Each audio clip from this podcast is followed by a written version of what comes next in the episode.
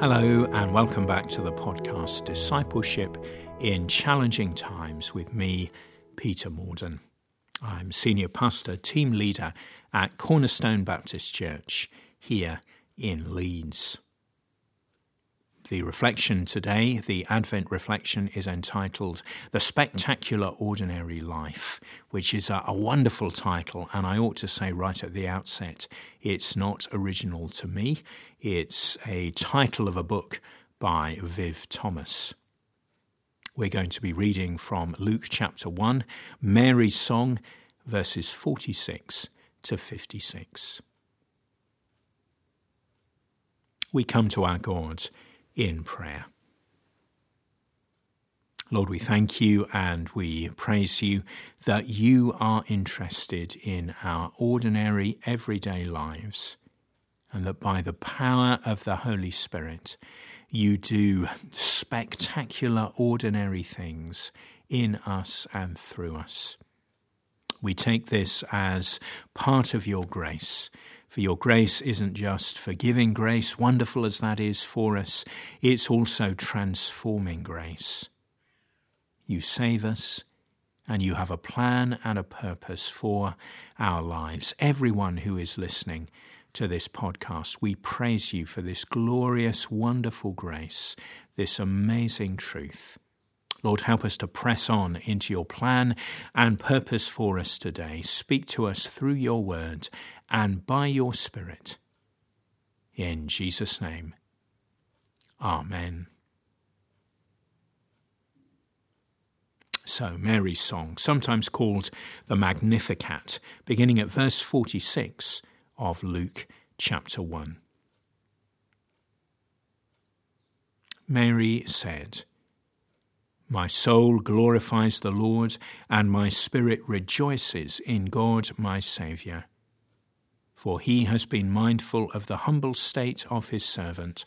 From now on, all generations will call me blessed. For the Mighty One has done great things for me. Holy is his name.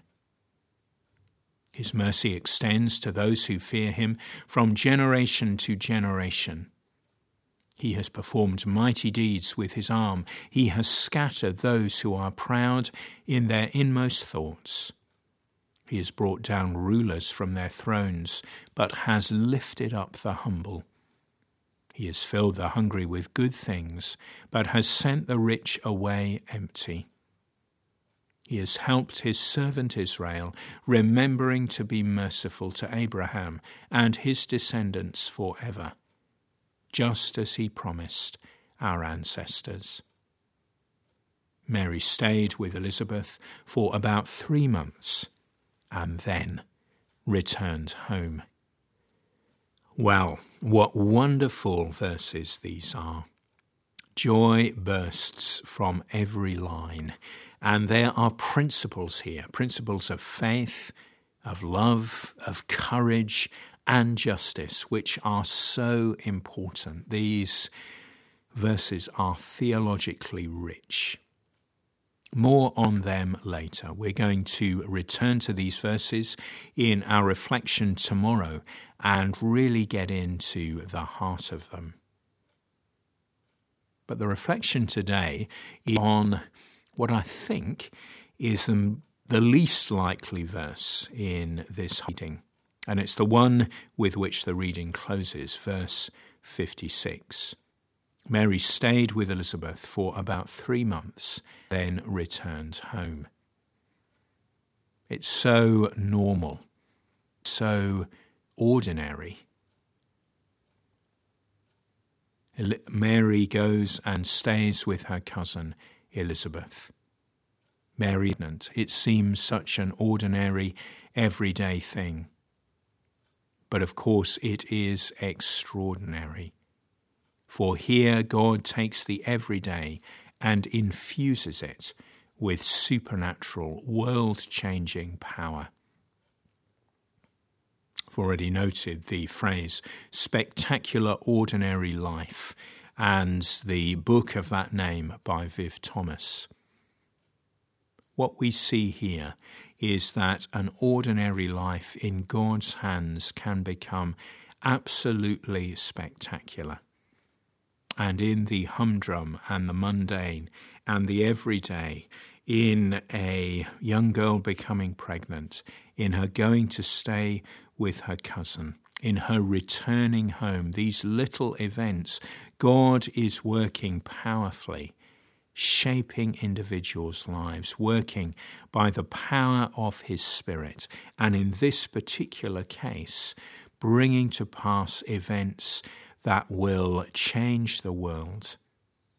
Nothing in time and space and history was more important than this. And yet, the wonderful truth is that God uses something very everyday and someone seemingly very ordinary to accomplish his purposes. One central takeaway, one central reflection for us today and it's an encouragement that all of us can be used by God. You may feel very ordinary. You may be in what you believe is a very ordinary situation, humdrum, mundane, everyday. Maybe in these times you really can't get out that much. You may even be in a care home listening to this you don't see people, God can't use you. And yet, God comes to that very ordinary, very sad situation, and He says, I can use you. I want to use you. Here we see an ordinary person who had an extraordinary faith, who was wonderfully, wonderfully used by God. It happened in Luke 1 and it can happen again today. Of course, Jesus has come, and that's once for all time, and we anticipate his second coming. But as his followers, as he pours the Holy Spirit into our hearts, however ordinary we feel, however normal our life may be, however insignificant we may think it is, God can use us.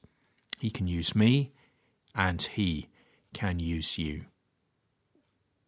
May God help us in our ordinary lives to have extraordinary faith so that our ordinary lives become spectacular in the hands of our good and our gracious God. Let's pray together. Have reflected a little bit there on people whose lives may be tough right now, ordinary, perhaps confined, perhaps looking at the four walls, maybe in a care home, maybe in self isolation, unable to move outside your room, maybe in a job that seems so mundane or insignificant, maybe cut off from family, not able to have the normal social contact that is desired. However confined, however difficult, however ordinary, however insignificant you feel, God can use you. Hear the truth and the power of His word. Lord, thank you for your grace. Thank you for your amazing love. Thank you for your power.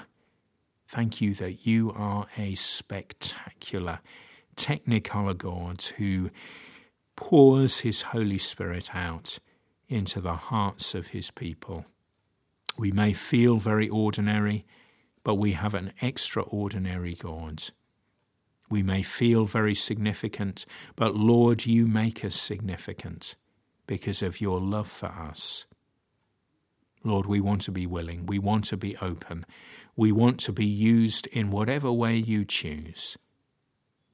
But for now, we thank you that you do choose us and you do use us, ordinary though we may be, with your extraordinary Holy Spirit and your amazing plans and purposes. Thank you, O Lord, we pray.